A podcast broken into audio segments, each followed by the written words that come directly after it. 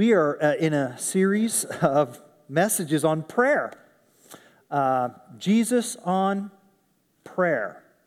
And we're looking at some passages of Scripture that specifically deal with what Jesus had to teach about prayer. And so uh, we're going to be, we're going to be um, looking at some verses this morning. But um, if you're new here at Windsor Road, um, I'm Randy. I'm privileged to be the uh, lead minister here at the church. Uh, my wife Sarah and I have been married 32 years. Uh, we've been here at Windsor Road uh, 27 years, and uh, our uh, we've got two sons. our older son Benjamin was I don't know like seven months old when um, we moved here, and so he's you know going to be 28 this year. We've got a younger son, Brandon, and he's going to be 24 and he just uh, started grad school. Um, when one of my boys was much younger, um, he was just kind of in a season where he was just asking for a lot of things. Okay? And so I decided to just keep track of all of his requests over a four day period. Okay?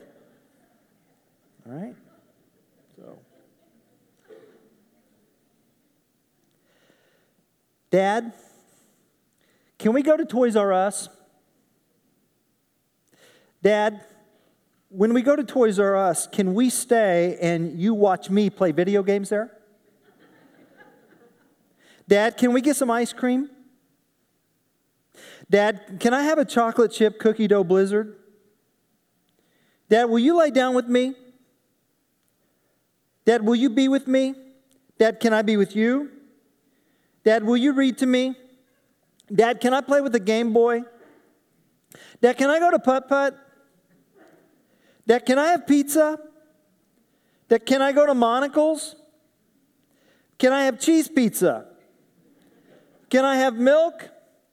Can I have dessert? Can I have ice cream? You'd thought we'd starve the kids. Dad, can I go to Steak and Shake? Dad, can I have a second supper? Two suppers. Have a second one. Can I have a cheeseburger, fries, and vanilla shake with whipped cream and a cherry? Dad, can I have some dessert? Dad, can I have a chocolate chip cookie dough blizzard? Four days of that. I gave a yes to every one of those questions. Okay? Sarah was out of town at the time, and uh,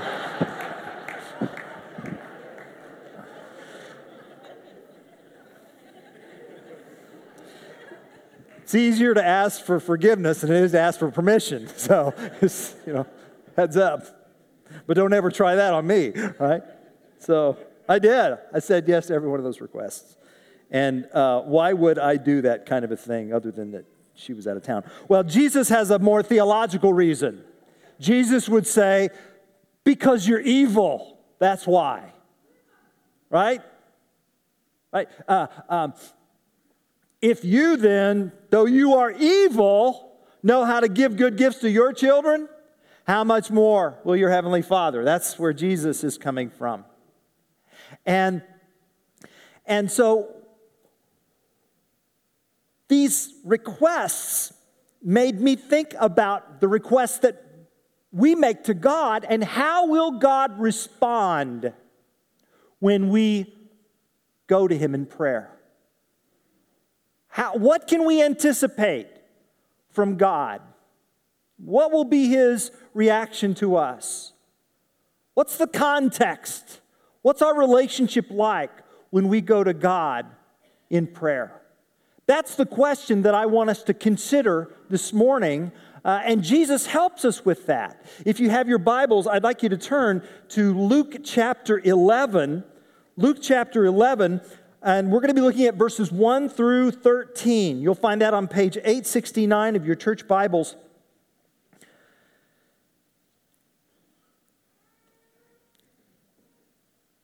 And Jesus, in this passage of Scripture, helps us understand who God is and how, we how He responds to us when we go to Him in prayer.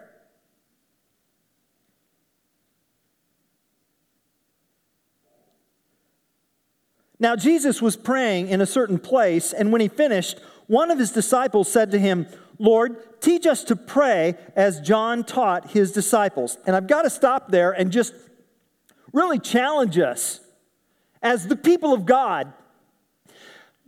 Am I praying in such a way that people might get curious about the God that I pray to?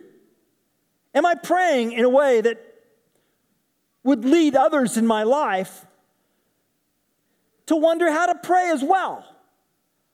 Because there's just something between you and God that, you know, I want in my relationship with God. Teach me. That's what the disciples were doing with Jesus. Lord, teach us to pray as John taught his disciples. And he said to them, When you pray, say, Father, hallowed be your name, your kingdom come. Give us each day our daily bread, and forgive us our sins, for we ourselves forgive everyone who is indebted to us. And lead us not into temptation. And he said to them, Which of you who has a friend will go to him at midnight and say to him, Friend, lend me three loaves, for a friend of mine has arrived on a journey, and I have nothing to set before him? And he will answer from within, Do not bother me. The door is now shut, and my children are with me in bed. I cannot get up and give you anything. I tell you, though he will not get up and give him anything because he is his friend, yet because of his impudence, impudence, look at the footnote. Footnote says persistence. We're going to talk about that word in just a minute, all right? He will rise and give him whatever he needs. How are we doing? Good. Thumbs up. Yay, God. And I tell you, ask, and it will be given to you. Seek, and you will find. Knock, and it will be open to you. For everyone who asks receives, and the one who seeks finds, and to the one who knocks it will be opened. What father among you, if his son asks for a fish, will instead of a fish give him a serpent? Or if he asks for an egg, we'll give him a scorpion. If you then, who are evil, know how to give good gifts to your children, how much more will the Heavenly Father give the Holy Spirit to those who ask Him? This is God's Word. Hmm. So, in these verses, uh, Jesus introduces us to a prayer. He's been asked to teach his disciples, you know, how to pray, and so he talks about this prayer. Uh, and that prayer is that's the easy part. That's Luke's version of uh, the Lord's Prayer in Matthew chapter 6. We're going to actually go through the Lord's Prayer next Sunday. But Luke gives a, an abbreviated version of the Lord's Prayer, but then, but then Jesus wants to explain how God responds to us when we go to Him in prayer. And so He tells this parable that we'll consider. And then after the parable, there's this, there's this promise that we can expect, and that's what we'll see in verse 13. So we'll look at this prayer, and then that will lead us to this parable that we'll unpack, and then we see this, this uh, climactic promise that Jesus gives to us. And, and, and let me just cut to the chase on the promise portion of it. Uh, there's a quote that I found this week. I, I think it's really profound, and um, I want to share it with you, and I just want to you to sit in it for just a moment here. It's by Tim Keller. It's his book on prayer. And this is what Tim Keller, he's a pastor at a church in New York City. Tim Keller once said, God will either give us what we ask or give us what we would have asked if we knew everything he knows.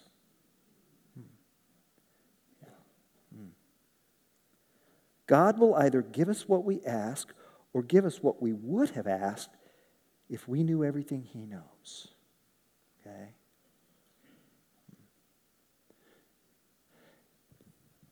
If I knew everything God knew, my prayers would change. Both my, both my praises and my requests, my petitions, you see. That's, so, so Jesus is Jesus is going for the truth that God is good. He is good. He's a good, good Father. God is good. His gifts are good. So ask. Ask. God is good. His gifts are good. Ask. God is good. His gifts are good. Ask. Jesus introduces us to the primary relationship that God wants us to understand with Him. And it's the very first word in this prayer in verse 2. It's the word Father. Father. I can't overemphasize this enough.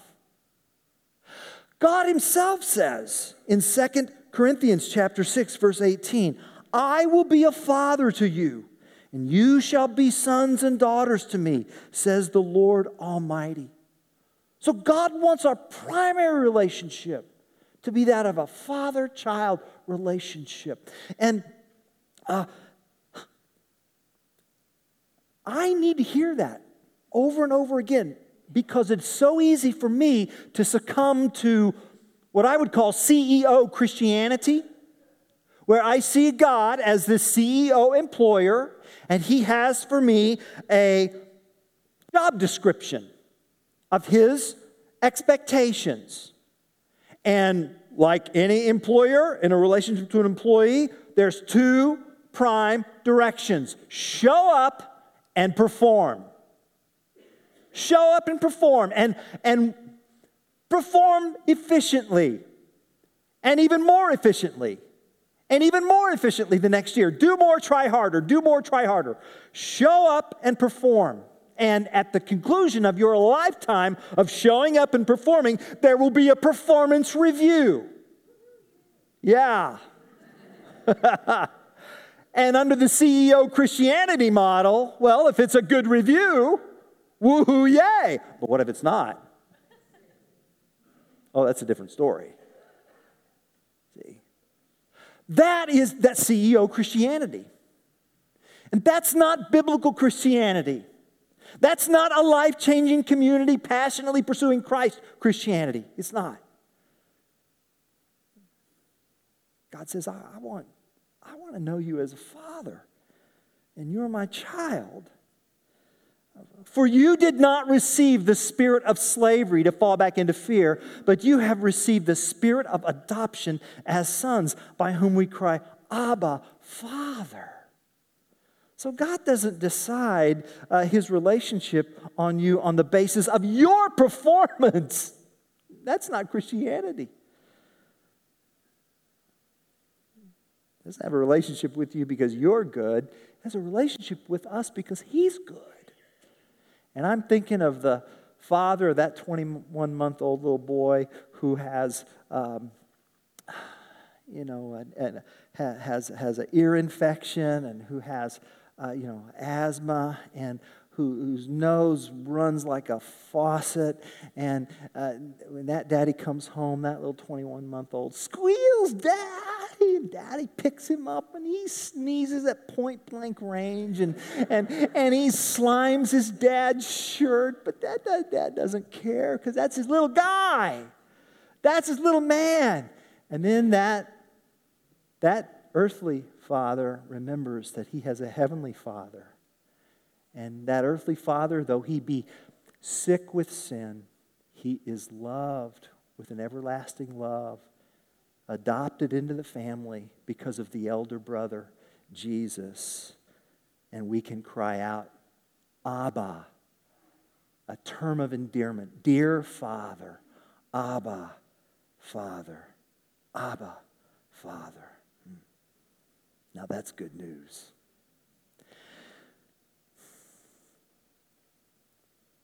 With all respect,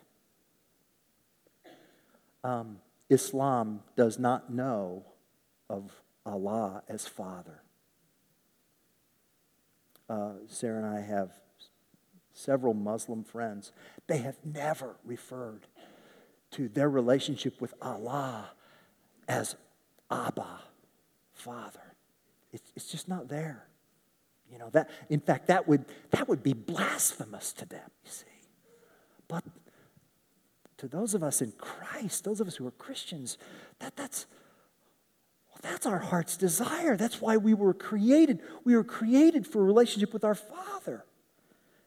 And that's been brought to us by the elder brother, Jesus Christ. But to all who did receive him, who believed in his name, he gave the right to become children of God. And so it's in that context that we can pray. And remember last week when we talked about you know, if you're learning how to pray or you're feeling distracted about prayer, you want to know where to start in your prayer life, then pray the Bible.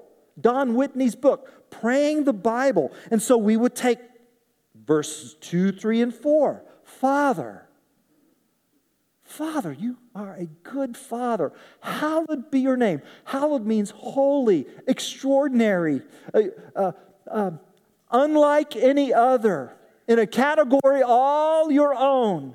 Holy is your name. Your kingdom come. Father, I want your desires to be done. I want your will to be done. I want your I want more of you and less of me. That's what I want. That's what I ask for. That's what I pray happens. Give us each day our daily bread. That's from Proverbs chapter 30 verses 8 and 9, where the Proverbs writer says, "Oh Lord, don't make me too rich and don't make me too poor. Just give me what I need. Uh, if, I, if, if I'm too rich, then I'm liable to forget you. If I'm too poor, I'm liable to accuse you. Just give me what I need for the day. Forgive us our sins, for we ourselves forgive everyone who is indebted to us. And lead us not into temptation. I am a weak and needy man, and I, I need protection. I need help. I need to be, I need boundaries. Lord, establish boundaries that would be healthy for me. You see?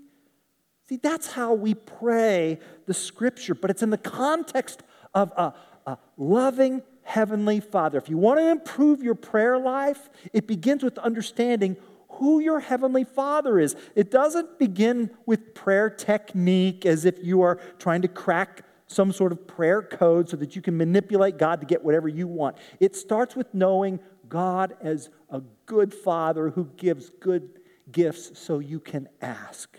So you can ask.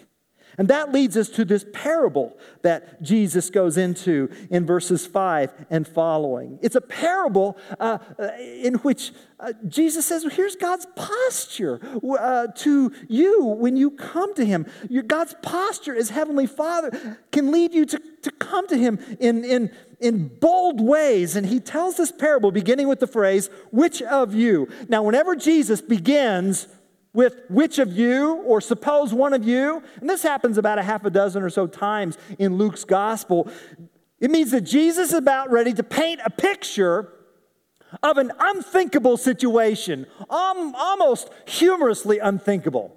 So he'll say, Which of you, if uh, you were building a tower, I mean, who builds a building uh, by just showing up and then you start digging? That's not how you build a building because you got to do the engineering work, you got to do the uh, architectural work, you got to get your permits, you got to get the financing, you got to get all of those things in line. Say, which of you would build a building without counting the cost? Well, everybody does that. Which of you, if you had a hundred sheep and you lost one, would say, eh, it's just one. I got 99. I'm good to go. Nobody would do that. They laugh when they heard Jesus say that. And so Jesus says, which of you, if you have a friend at midnight, and uh, you get up and you go next door and you start knocking on the door. What? It's me. What do you want? I need some bread. You need some what? I need some bread. What time is it? It's midnight. It's like oh dark 30 out. What? what? Are you bleeding? Are you hurt? No, no. Why, why do you want bread for? Because Pastor Randy just showed up. He used to be my pastor when I lived in Champaign at Windsor Road. He just showed up and he wants to stay the night and he's hungry and he likes bread. He eats a lot.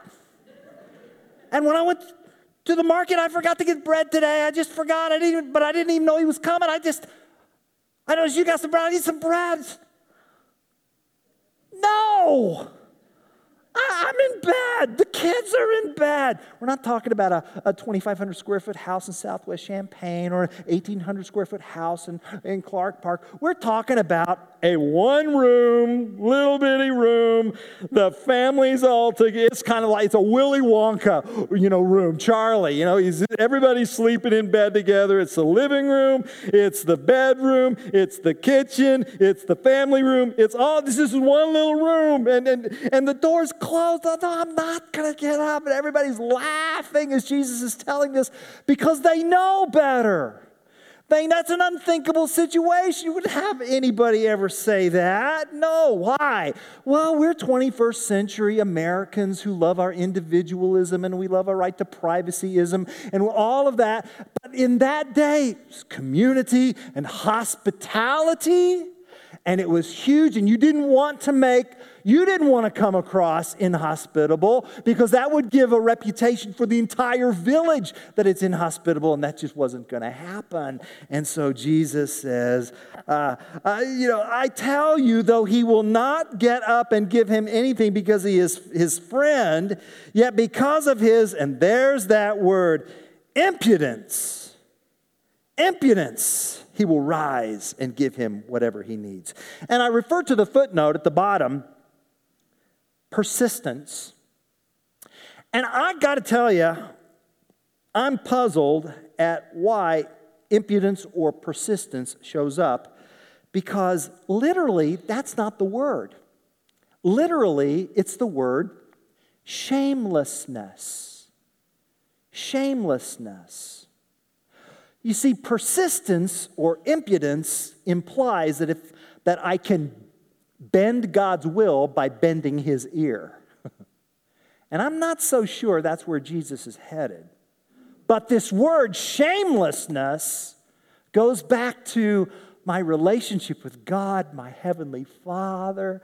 Because of his shamelessness, almost rude boldness, that kind of 21 month old toddler who sneezes at point blank range in his daddy's face.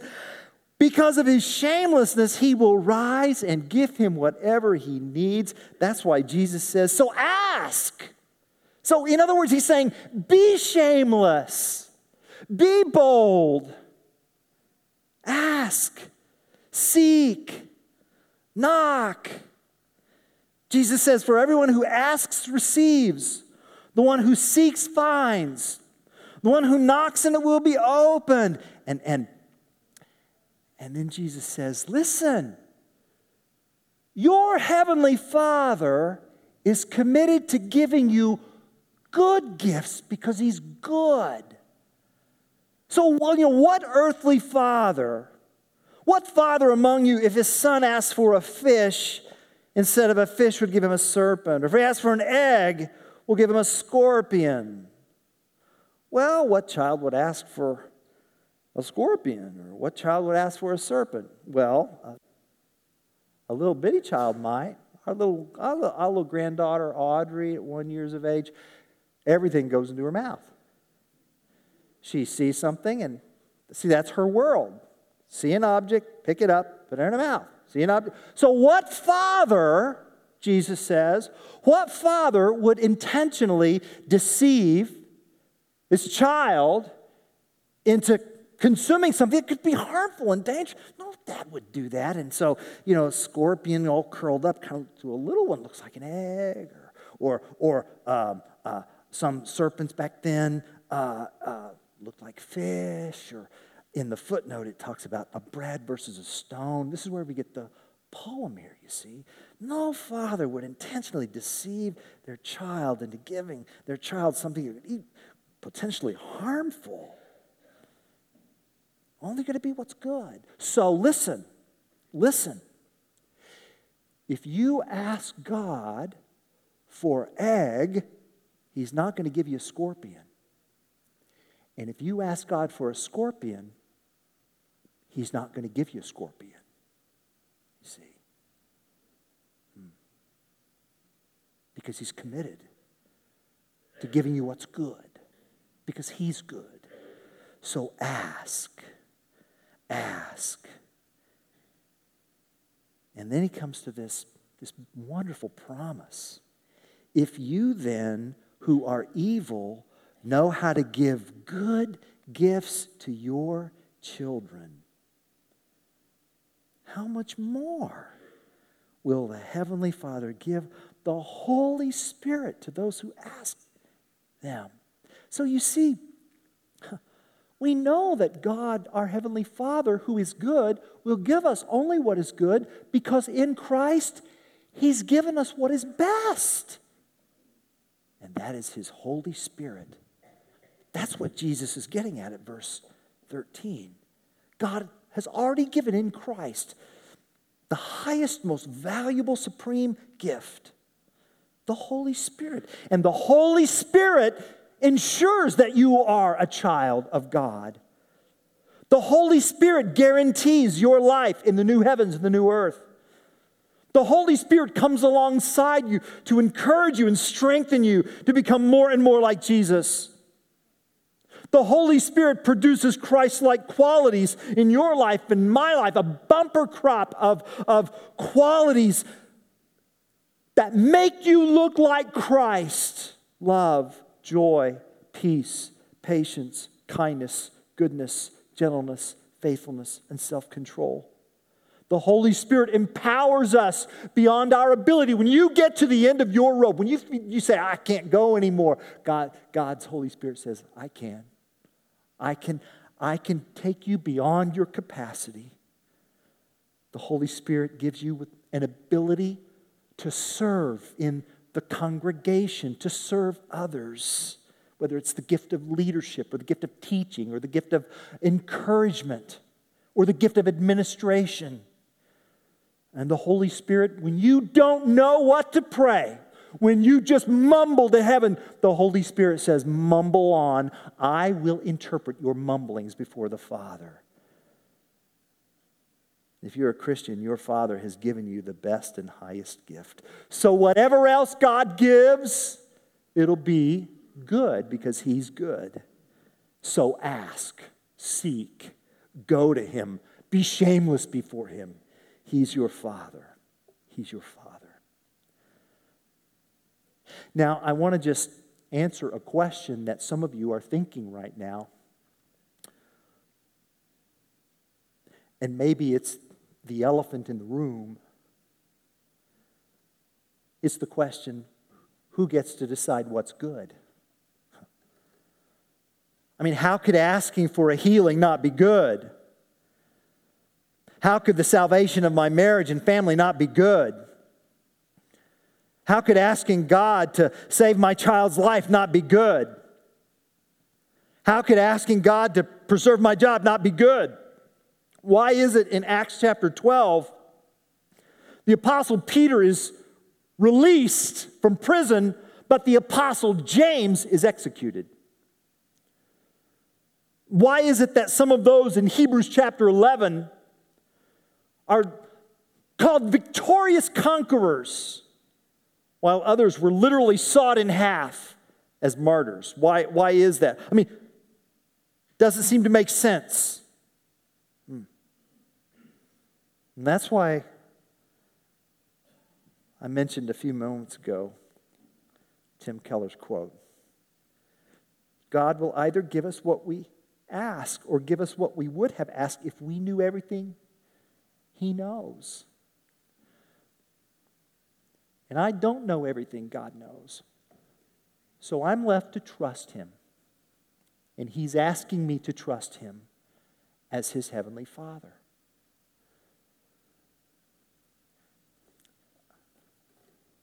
That guy who gave those requests to me over four days, when he was even younger than that,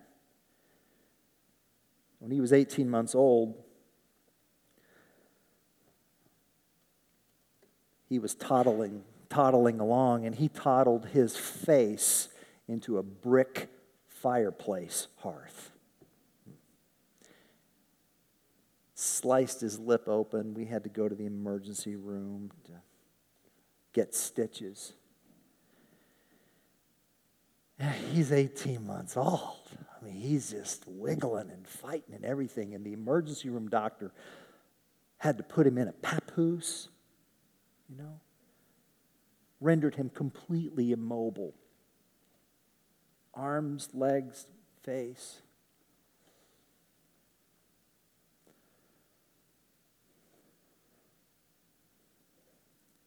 That emergency room doctor then took a long needle out and numbed that cut. And then he took another needle with thread. And he began to stitch him up. Now, from my perspective, I was being a good father. A good father. You know that. Try to convince him of that. I mean, he's already hurting. And then dad wraps him up like a mummy. And then a stranger starts poking him. Try to explain that.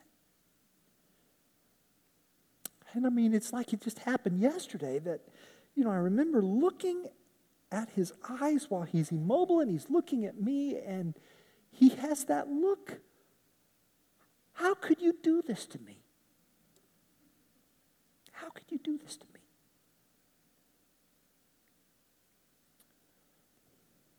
It's because I'm a good father, that's why. Now, will you trust your Heavenly Father? Trust Him. A patient in a hospital once spent an entire night ranting and raving and swearing against God. He was in the last stages of cancer that would eventually take his life. And he cried out to God, Why have you done this to me? Why do I deserve this? And the next morning, he felt so guilty because he had spent the previous night swearing at God. He called the hospital chaplain. He was certain that you know, he would never get to heaven because of the way he behaved, that God would never forgive someone who cursed at him. And the chaplain listened and then asked something that seemed totally out of context. The chaplain asked the question, What's the opposite of love? What? What's the opposite of love? Hate. No, the chaplain said. You're wrong. The opposite of love is not hate, the opposite of love is indifference. Had you been indifferent to God, you never would have bothered to stay up all night ranting and raving about what's really in your heart. There's a word in our faith that describes what you did last night, and it's the word prayer. You spent all night praying. So then Jesus says, keep asking, keep seeking, keep knocking shamelessly, boldly. Listen, more than a few times here at Windsor Road over the years, I've baptized people in the presence of their friends, and then their friends pull me aside and uh, say to me, You know, for years we have been shamelessly asking God for this moment. He is a good father. He's a good father. So pray Pray like you're a door to door salesperson wedging your foot in the door. Pray like Jacob to the Lord I will not let you go until you bless me. Pray like Job, though he slay me, I will trust him. Pray like Abraham, the Lord will provide a sacrifice, my son. Pray, and God, our good Father, who gives only good gifts and who is most qualified to define what is good, he will give it.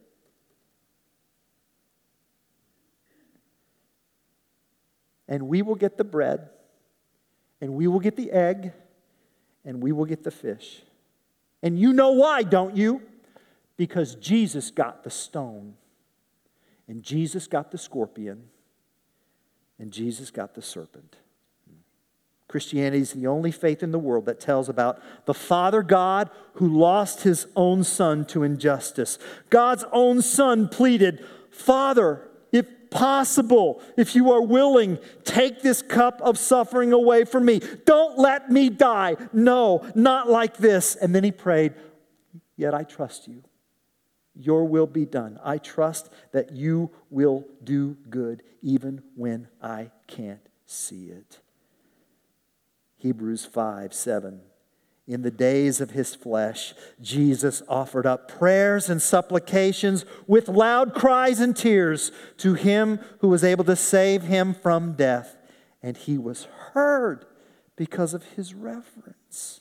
Wait a minute. Save, wait a minute. How could the Hebrew writer say that he was saved from death when he died on the cross? Oh, because God raised his dead body back to life.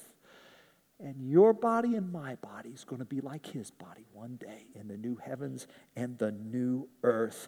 Although he was a son, he learned obedience through what he suffered, and being made perfect, he became the source of eternal salvation to all who obey him. How good is that? He's a good father, he gives good gifts.